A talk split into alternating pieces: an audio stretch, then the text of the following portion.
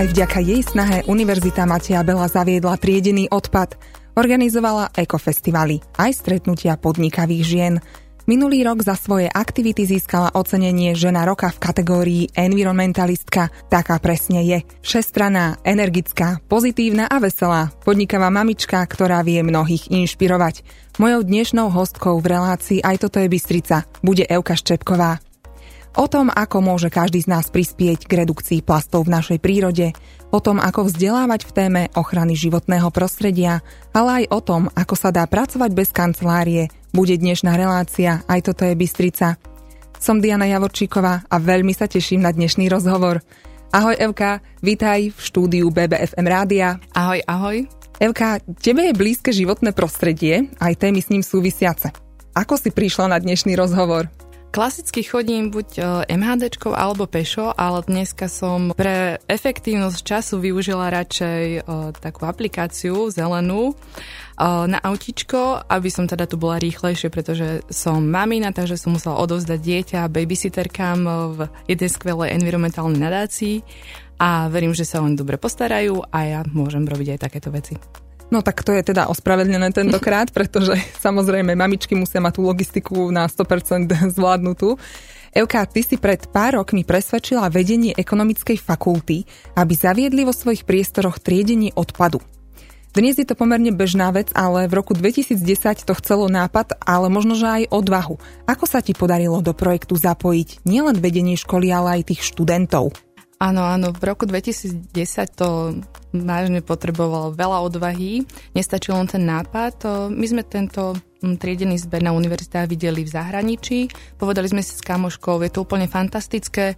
Hm, nechápali sme, že prečo také niečo není v Banskej Bystrici na našej univerzite Mateja Bela. Napísali sme projekt, získali sme peniažky a až následne sme potom išli za vedením najprv fakulty a univerzity aby sme teda zaviedli triedený zber odpadu. Stretli sme sa veľmi s pozitívnym ohlasom, veľmi sa im to páčilo. V podstate to, čo oni potrebovali spraviť, bolo trošku prenastaviť procesy pani upratovačieka celkového fungovania, ale vychádzali nám v ústrety. A potom, čo sa týka študentov, tak to sme zvolili rôzne environmentálne podujatia, rôzne súťaže, ktorými sme o sebe dávali vedieť. Ešte vtedy nefičali sociálne siete, tak to bolo trošku akoby zložitejšie, ale boli iné propagačné e, komunikačné kanály, čiže sme to zvládli.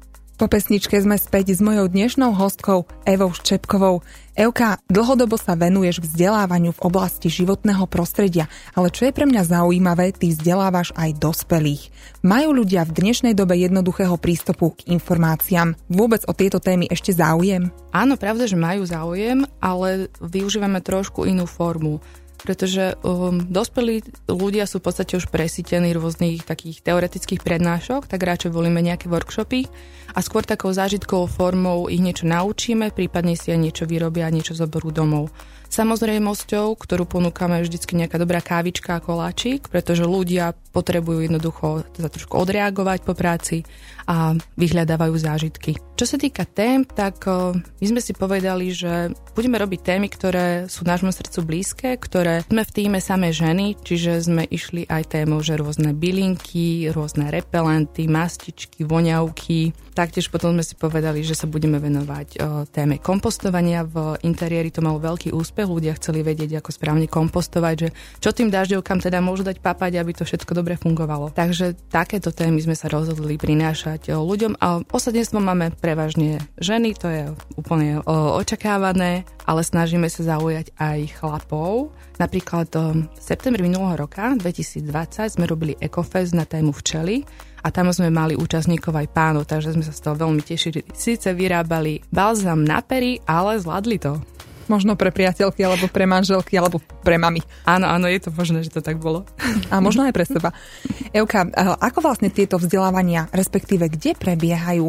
Vy ich organizujete špeciálne pre nejaké firmy, alebo sú to napríklad aj vzdelávania pre verejnosť? Rozhodli sme sa robiť o vzdelávania hlavne pre verejnosť, pretože my si myslíme, že tých firemných vzdelávaní je dostatok, takže sme si povedali, že túto cieľovú skupinu, proste verejnosť po práci, to je presne to, čo, čo potrebujeme. a s nikým si tým pádom nekafrali do kapusty. Ty sama si mamička dvoch detí a v osobnom rozhovore si mi spomínala, že si si urobila taký svoj malý prieskum, ktoré škôlky v našom meste majú zelený program. Ako teda na tom Banská Bystrica je? Nemusíš možno konkrétne menovať, ale sú v Banskej Bystrici vôbec nejaké škôlky, ktoré sú zapojené do zeleného hm. programu? Áno, áno, sú v Banskej Bystricky také škôlky. Um, skôr by som to rozdelila, existuje taký program certifikovaný zelená škola, čiže škola musí splniť určité kritéria, robiť určité aktivity, aby získala certifikát a mohla sa tým v podstate píšiť aj buď na webovej stránke, aj tak celkovo pred verejnosťou. A potom sú škôlky, ktoré, ktoré tiež napríklad triedia odpad, majú aktivitky pre deti Takže myslím, že už väčšina škôlok ide tou zelenou cestou, ale čo sa týka tých certifikovaných, tým programom Zelená škola, tak sú myslím, že 3 alebo 4 v Banskej Bystrici. Uh-huh. A čo to vlastne znamená, keď tie detičky v škôlke majú nejaké aktivity súvisiace so zeleným programom? Pravda, že škôlke triedia odpad, učia sa, že čo patrí do ktorého koša. Potom, čo viem, tak ak majú nejaký dvorček, tak niečo sadia, čiže tam sa tiež učia. Učia sa aj kolobeh vody v prírode, ako funguje pôda, ako žijú dážďovky. A taktiež, to viem od jednej mamičky, od kamarátky, tak minulo vyrábali aj také recyklované peňaženky z tetrapaku v škôlke. Používanie plastov sa v poslednom polstoročí zvýšilo 20-násobne, pričom v najbližších 20 rokoch sa má ešte zdvojnásobiť. Ak sa pozrieme na zloženie nášho komunálneho odpadu, zistíme, že plasty sú po bioodpade a papieri hmotnosti najviac zastúpeným typom odpadu. Štvorčlená rodina tak za jeden rok vyprodukuje až okolo 150 kg plastu. Keďže plasty majú nízku hmotnosť, ide o naozaj obrovské množstvo. Napriek tomu sa na Slovensku triedi tradične veľmi nízke percento odpadu. Ako je na tom Banská Bystrica so separovaním odpadu? Čo sa týka separovania odpadu, tak my sme v minulosti, ale už to bolo veľmi, veľmi dávno, robili aj takú štúdiu na porovnanie s inými mestami. To bolo fakt, že nejakých asi 7-8 rokov dozadu. Takže momentálne neviem aktuálne čísla, môžem povedať len to, čo vidím ako, ako bežný občan. Myslím si, že sa to zlepšuje. Som rada, že pribudli aj tetrapaky, že sa dajú triediť a hádžu, sa do plastov, čiže to je úplne super, lebo iné mesta to mali a Bystrica to dlho nemala. Takže taktiež si myslím, že aj e, triedenie bioodpadu trošku tak akože zväčšilo, že ľudia už e, viac tomu rozumejú, vedia, čo tam môžu hádzať, vedia, že to nemá byť zabalené v plastovom sáčku, ale že musia ten odpad z toho sáčku vysypať do toho kontajnera a ten plastový sáčok dať niekam inám. Takže myslím, že to napreduje. Ale mnohí banskobystričania majú problém s tým, že smetné koše na triedený odpad sú plné, pretože my veľakrát ani nevieme, ako ich naplňať. Skús nám prosím ťa povedať pár tipov, ako plniť kontajnery plastami alebo aj papierom. Je to veľmi jednoduché. Tak, aby sa tie plasty tam zmestili v čo najväčšom množstve, tak ich treba trošku, treba ich proste sfúčať. To je celé. A viem, že bola taká akcia, že stúb je na krk, čiže zoberte plastovú fľašu, riadne sa zaženiete, pomyslíte si na niekoho možno, koho chcete trestnúť, lebo vás nahneval a hneď sa to lepšie proste zfučí a pomôžete tým aj životnému prostrediu a aj svojej psychike. S papiermi je to pravdepodobne rovnaké, pretože častokrát ja vidím preplnené kontajnery práve kvôli tomu, že ľudia tam hádžu celé krabice. Patria vôbec krabice do triedeného kontajnera na papier? Čo ja mám takú informáciu, tak áno, patria, ale tiež tam platí to isté pravidlo ako pri tých e, plastových flaškách, alebo teda respektíve pri tých plastoch, že to treba nejako minimalizovať, poskladať, tak aby to zabralo čo najmenej miesta. Euka, daj nám zo pár tipov, ako správne triediť plasty v domácnosti. Tak prvý taký typ je, uh, bol by najlepšie, ak by tie, ten odpad ani nevznikol, čiže snažiť sa minimalizovať, snažiť sa rozmýšľať pri tom nakupovaní, um, že či potrebujem fakt nové tričko, keď ich mám doma podobného otieniu 10, um, taktiež rozmýšľať, um, aké potraviny nakupovať, odporúčajú si robiť aj tie také jedálne listky na týždeň a podľa toho si spraviť nákupný zoznam. Ehm, my sme tak v domácnosti fungovali počas korony, lebo sme mm, chceli minimalizovať aj tie, ten pobyt v obchode a veľmi sa nám to osvedčilo a v podstate tak fungujeme dodnes, že robíme jeden veľký nákup za 1-2 týždne a je to úplne super a proste nekupujeme v úvodzovkách blbosti, ale e, ideme podľa tohto nášho jedálneho lístka a veľmi sa nám to osvedčilo. Um, čiže ten prvý bod je, že snaží sa to nejako minimalizovať. A už keď teda ten odpad nejaký vznikne, či už možno aj tie papier, plasty, ak sa to dá nejako znova použiť, napríklad aj tie kartonové krabice, na niečo odložiť tam uh, zimné topánky alebo niečo tak, tak to treba tiež spraviť. A potom, ak teda nevieme to nejako znova použiť, tak to tým pádom ideme teda recyklovať, hodíme to do toho správneho koša, buď na papier, plasty alebo tak podobne. Ale predtým tomu riadne skočíme na krk. Presne tak, presne tak. Skočíme tomu na krv, pretože musíme aj tie plastové flašky minimalizovať, takže aby nezabrali v tom koši veľa miesta. A čo také plastové obaly z potravín ako salámy, síry a tak ďalej, to takisto patrí do separovaného odpadu plast? Áno, patrí to tam, ale nemôžu tam byť pravda, že nejaké zvyšky tých potravín. Po pesničke sme späť s mojou dnešnou hostkou Evkou Ščepkovou. Evka, ja som čítala, že umývanie teglika od jogurtu pred jeho vyhodením do toho správneho koša na separovanie, že je to len mýtus, že to vlastne ani nemáme robiť, pretože tieto plasty sú ešte následne dôkladne prepierané a my jeho umytím vlastne zbytočne minieme oveľa viac vody. Tak ako to teda je? Máme umývať tie plastové obaly, ktoré máme doma z jedla? V minulosti, áno, bol takýto tento mýtus, že ľudia to ešte jarovou vodou riadne umýli, vysušili a teda potom až následne hodili do kontajnera na plasty. Ale vďaka Bohu aj v tomto sa robí osveta, čiže netreba to jarovou um, vodou umývať, stačí zjesť ten jogurt, ak nevládzate, tak poprosiť ďalšieho člena rodiny, nech to teda doje. A až tak, keď je v podstate už dojedený ten jogurt, tak uh, môžete to v rýchlosti buď prepláchnuť vodou, ale v podstate fakt, že nemusíte. Ty si spomínala, že Banská Bystrica dlho netriedila tetrapaky, ale aká je podľa teba tá komunikácia zo strany mesta vlastne v tejto téme separácie odpadu? Je dostatočná, alebo dá sa urobiť aj niečo viac zo strany mesta k verejnosti? Ja si myslím, že tiež ak to porovnám od toho roku 2010, keď sme začínali s touto témou v Banskej Bystrici, tak tiež sa táto komunikácia posunula, v podstate využívajú sa aj tie sociálne siete, tradičné mesačné vydanie radničných novín, každá téma má proste niečo aj o životnom prostredí. Viem, že bolo niekoľkokrát aj dvojstrana, trojstrana o tom, ako správne triediť odpad. Myslím si, že na to mesto ide veľmi dobre. Čo by som možno spravila tak do budúcna je, že viacej by som vozaka využívala organizácie, ktoré sa tomu venujú napríklad mimovládne a sa s nimi nejako dohodla a robila spoločne nejaké osvetové aktivity. V podstate máme tu v meste Slovenskú agentúru životného prostredia, oni niečo robia. Viem, že aj firma ktorá má na starosti odpady v Banskej Bystrici, tiež deklaruje, že, že niečo robí a že by chceli ešte viacej tých vecí robiť. Takže možno to takto nejako pekne pospeje, spraviť nejaké podujatie a možno ešte viacej využiť tie sociálne siete, pretože sociálne siete v tomto spravili mm, veľmi dobrú robotu, lebo sa, tie informácie sa šíria rýchlejšie.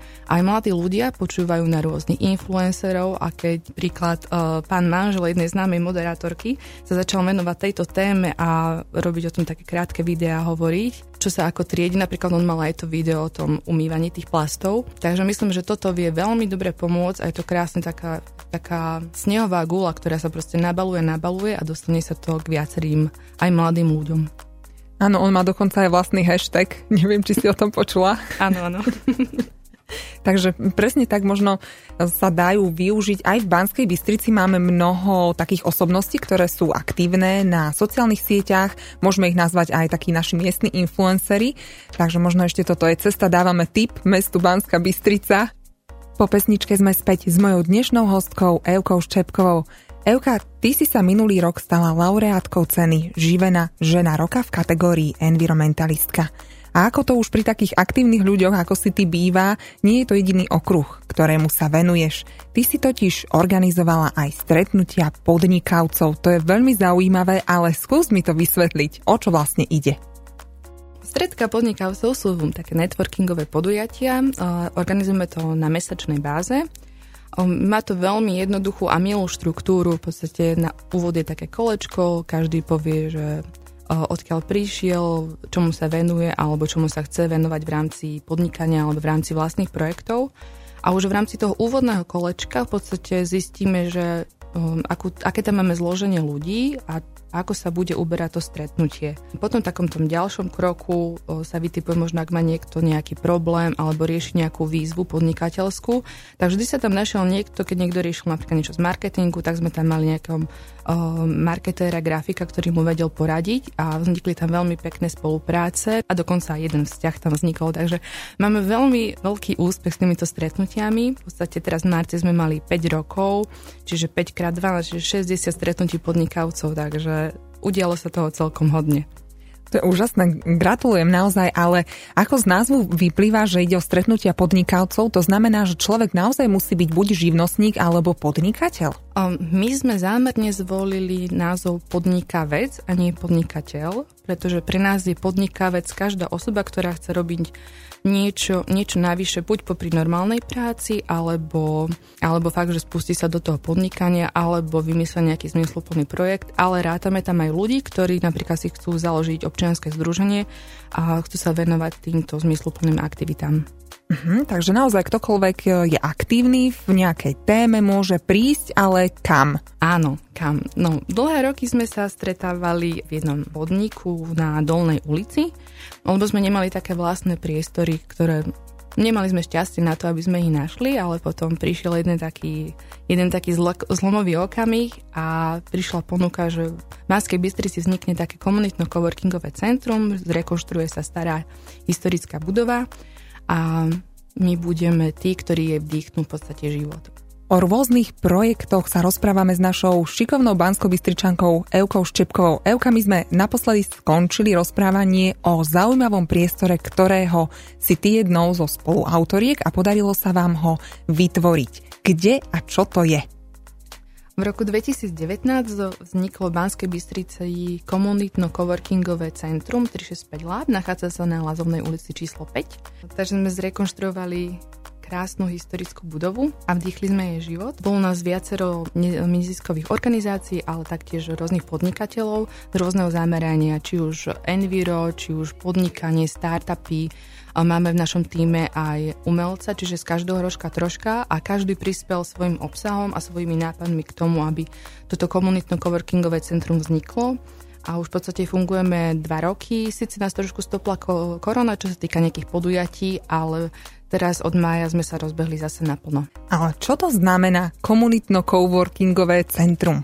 Komunitno-coworkingové centrum znamená, že sa tam nachádza coworking. Coworking sú v podstate také zdieľané kancelárie, čiže ty, keď si taký živnostník alebo taký pracuješ na voľnej nohe, si nejaký grafik, prekladateľ, copywriter, podobne. A nechce sa ti už pracovať z domu, lebo už máš proste ponorku v tej obývačke, tak prídeš k nám a dostaneš u nás krásne stôl, stoličku, rýchly internet, dobrú kávu, môžeš si to miesto prenajať buď na deň, alebo máme rôzne iné balíky služieb, ale po väčšine si to prenajímajú tak na viac ako mesiac a máme niektorí, ktorí sú s nami už v podstate tie dva roky.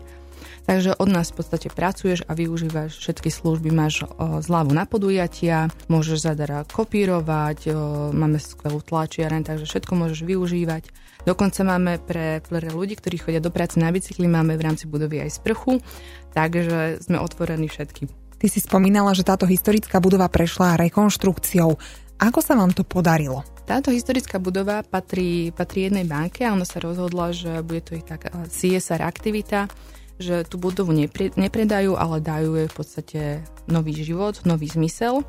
A myslím, že spravili veľmi dobré rozhodnutie, takže stalo sa to, čo sa veľmi nevidí v tomto svete, že príde niekto za vami s ponukou, že máme budovu, my vám ju zrekonštruujeme a vašou úlohou je robiť tam proste obsah. Áno, je to neuveriteľné, vždycky, keď o tom rozprávam, mám zimomriavky, ale je to proste tak. Mali sme na to šťastie a stretli sme sa e, komunita a tým e, veľmi šikovných ľudí, zanietených a sme makali vo svojom aj voľnom čase na to, aby to proste fungovalo celý tento koncept. A ten koncept teda, ako sme spomínali, je to komunitno-coworkingové centrum.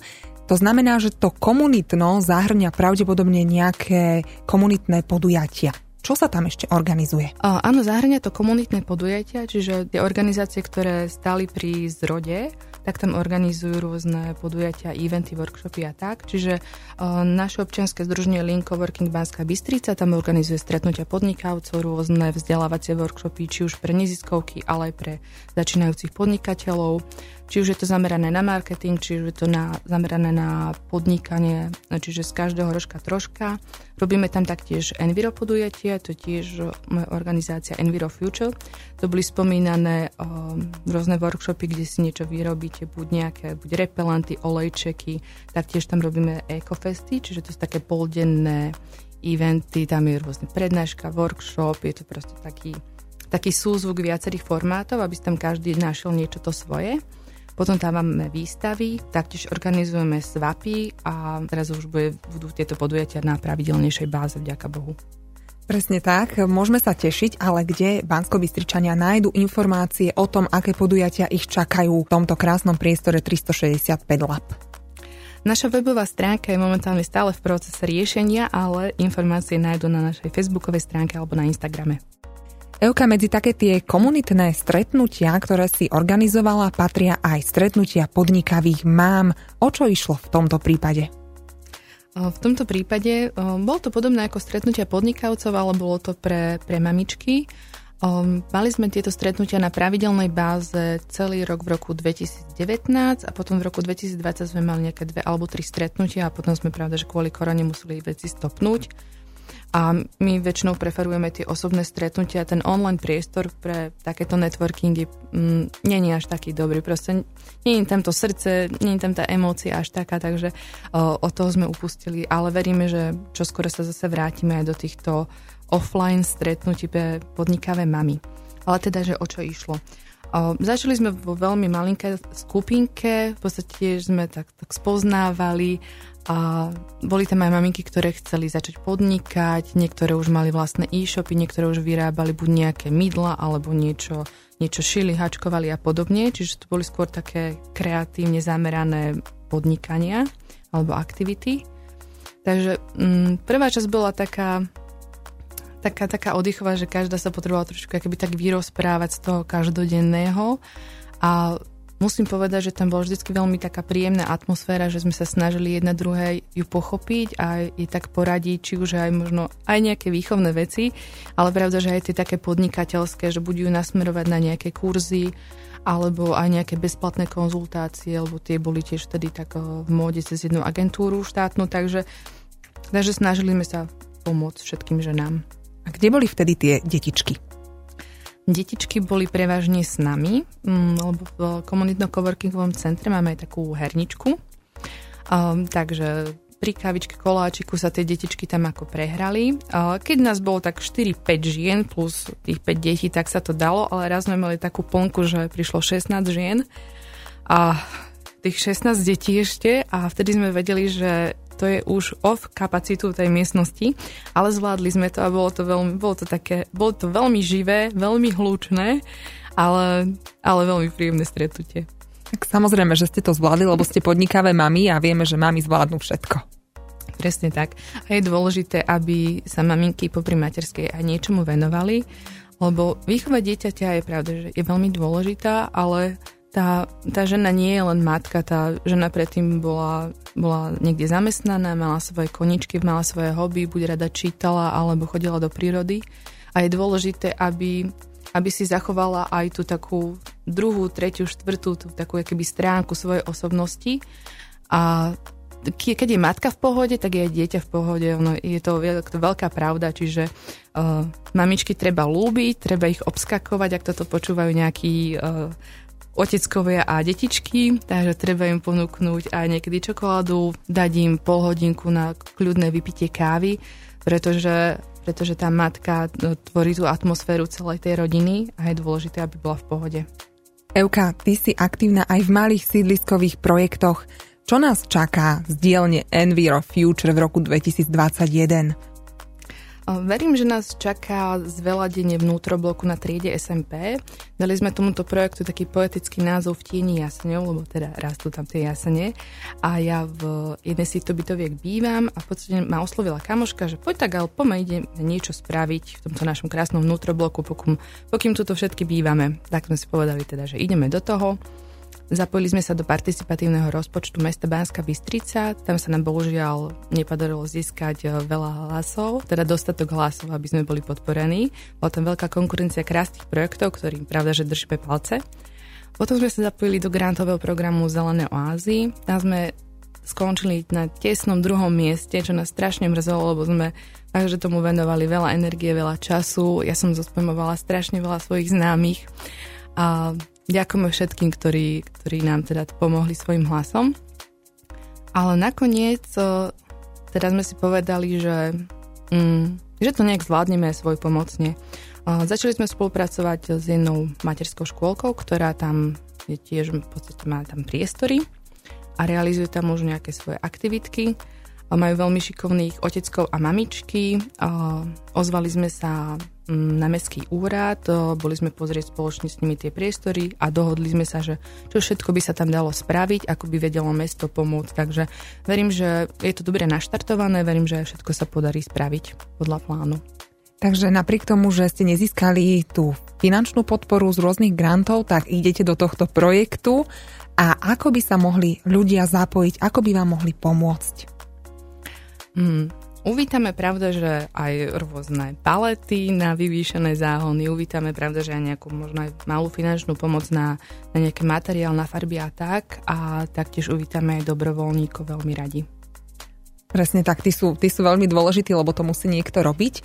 Máte už aj nejaké konkrétne termíny, že kedy sa bude aktivita realizovať? Momentálne je to v štádiu riešenia, ešte komunikujeme s mestom, aby sme ten harmonogram dobre naplánovali, čiže o, treba zase sledovať o, sociálne siete teraz občianského združenia Enviro Future, kde sa dozviete viacej. Na záver si dovolím jednu katastrofickú, ale nie nereálnu prognózu. Podľa odhadov by sa do roku 2050 malo v moriach nachádzať hmotnostne viac plastov ako rýb. Predstavte si jedno plne naložené smetiarské auto, ktoré každú minútu vysýpa odpad priamo do mora. To je ekvivalent pre 8 miliónov tón plastu, ktoré ročne pribudnú vo svetových oceánoch. Dnešným rozhovorom uzatvárame aj prvú sezónu relácie Aj toto je Bystrica – Euka, aké máš tipy na leto bez plastov? Ako napríklad organizovať všetky tie opekačky, grilovačky alebo napríklad sa zúčastniť nejakého festivalu bez nadbytočnej produkcie odpadov? Najlepšie by bolo teda, keby tie festivaly boli, veríme, že v nejakej uh, forme teda budú s obmedzenou teda asi kapacitou. A teda už keď pôjdete na ten festival, tak je dobré si so sebou zobrať nejaký svoj obľúbený keep cup, nejaký ten svoj taký termohrnček, do ktorého vám môžu načapovať uh, kávu. Na niektorých festivaloch majú aj, mali aj skvelý nápad, že vám zálohujú pohár, nejaké, nejaké dve evrička a v podstate po celý čas festivalu si do ňoho dáte načapovať buď už kopolu, pivko, už to už podľa uváženia. Takže toto veľmi kvitujem všetkým festivalom, lebo tiež nabeli na túto udržateľnú zelenú vlnu. Ale čo sa týka domácich nejakých grilovačiek, tak keď ste doma, tak jasné, že používať normálne keramické taniere a nie je také nejaké papierové alebo plastové, čiže tým tiež minimalizujete odpad. Niektorí možno teda využijú šancu, že teda bude to aj bez taniera, že si dajú ako za starých čias tú špejkačku len tak na ten chlieb a namačajú do horčice a zajedajú, čiže o, fantázii sa medze nekladú, takže myslím, že toto je už na každom na, na tom zvážení, ale Vyhla by som sa tým plastovým a papierovým eh, rôznym tanierikom a pohárikom a riadu, ale čo je, čo je veľká výhoda, že existujú už aj kompostovateľné. Um, dajú sa bežne zohnať, čiže to není problém, uh, ale čo ešte také upozornenie, že ak je nejaký väčší festival, a vidíte tam taký, o, taký riad, tak o, on vyzerá, že je buď papierový alebo taký, taký, taký zvláštny plast, čiže môže vás to zmiasť. Čiže je dobré buď, nech to tam označí ten organizátor, že je to toto kompostovateľný riad, takže háčte to do, do toho bioodpadu, ale, alebo vy otočíte ten tanerik pohárik a zistíte tam, že je tam napísané, že je to teda ten bioodpad a že môžete to hodiť do toho správneho kontajnera potom. Takže tento kompostovateľný riad patrí naozaj do tých e, bioodpadov. To znamená, že aj keď e, mám tam naozaj nejaké zvyšky tej masnej špekačky alebo povedzme horčice, tak môžem to vyhodiť do toho bioodpadu? môžeš ešte trošku tú horčicu a niekde do toho normálneho, komunálneho a ten zvyšok hodíš do bioodpadu. Alebo vytrieť chlebom a zjesť. Presne takto. Evka, mňa zaujíma napríklad aj téma, ktorá je tiež taká vlastne ako keby celoročná, ale v lete sa možno, že viacej využívajú plasty, pretože je možné ich organizovať von a to sú detské oslavy. Vieme, že deti si napríklad niektoré potrpia na tých farebných servítkach a farebných e, naozaj plastových pohárikoch. Skús mi dať nejaký taký tip, ako ozvlášniť možno tento detský riadík taký ten bežný, keramický alebo povedzme kompostovateľný, aby to bolo pre tie deti zaujímavé? Ja by som to robila tak, že aj tie také klasické poháriky, existujú rôzne, rôzne nálepky alebo použiť farebný papier, krepový papier a nejak sa to tak snažiť popustiť úzdu fantázie a nejak to tak ozvláštniť tie poháriky a tanieriky. Pri tých malých deťoch je to, je to jasné, že je to zložitejšie, lebo im ešte nevysvetlí, že nemôžeme si kúpiť 10 takýchto pohárov, lebo takže tvoríme ďalší odpad a my ho nechceme tvoriť. A on vie, že v tej škôlke na nejakej oslave tie iné detičky mali proste také také poháre a taniere. Takže ono to chce veľmi takú citlivú komunikáciu, ale ale myslím, že by som to skúsila. Ja tak staré deti ešte nemám, ja mám 10-mesačné a trojročného, čiže ešte sme nemali takéto veľké párty, takže ešte ten taký škôlkarský duch alebo taký vplyv tam nie je toho konzumu, ale ale je to na zamyslenie, že ale určite by som sa snažila trošku ako sa porozprávať s tým dieťaťom, lebo tie deti sú vnímavé. A v rámci Enviro Future sme robili vzdelávanie v materských škôlkach a učili sme tie detská triediť odpad. A a boli na to veľmi prístupné. Bolo to formou hry, ale potom viem, že niektoré tie detičky prišli domov a oni v podstate učili tých svojich rodičov, že ako správne triediť odpad a potom ku mne to prišlo cez pani učiteľku, viete, že toto oni povedali, že normálne, že mamina povedala, a mami, ale to tam nemôžeš hádzať, to musíš sem.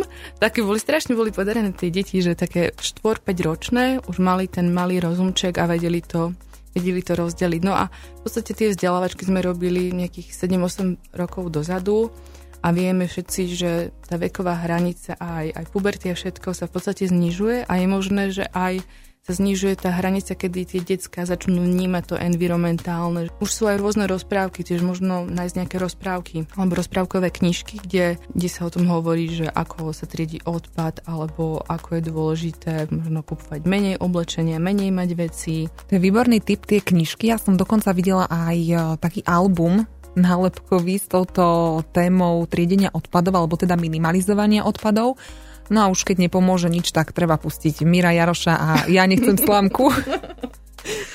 Áno, aj to je možnosť.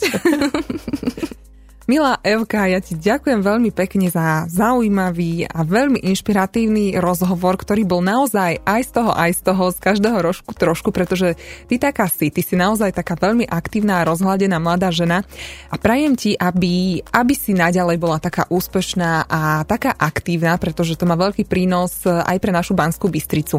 Ďakujem ti veľmi pekne, že si k nám prišla. Ja veľmi pekne ďakujem za pozvanie. Pekný deň všetkým. Ak sa vám dnes príjemne počúvalo, verím, že si nás naladíte aj v repríze v piatok krátko po desiatej. No a počas letných mesiacov vás pozývam počúvať reprízy zaujímavých rozhovorov prvej sezóny relácie Aj toto je Bystrica. Teším sa na vás opäť v septembri s novými témami a zaujímavými hostiami. BBFM, naše Bystrické rádio.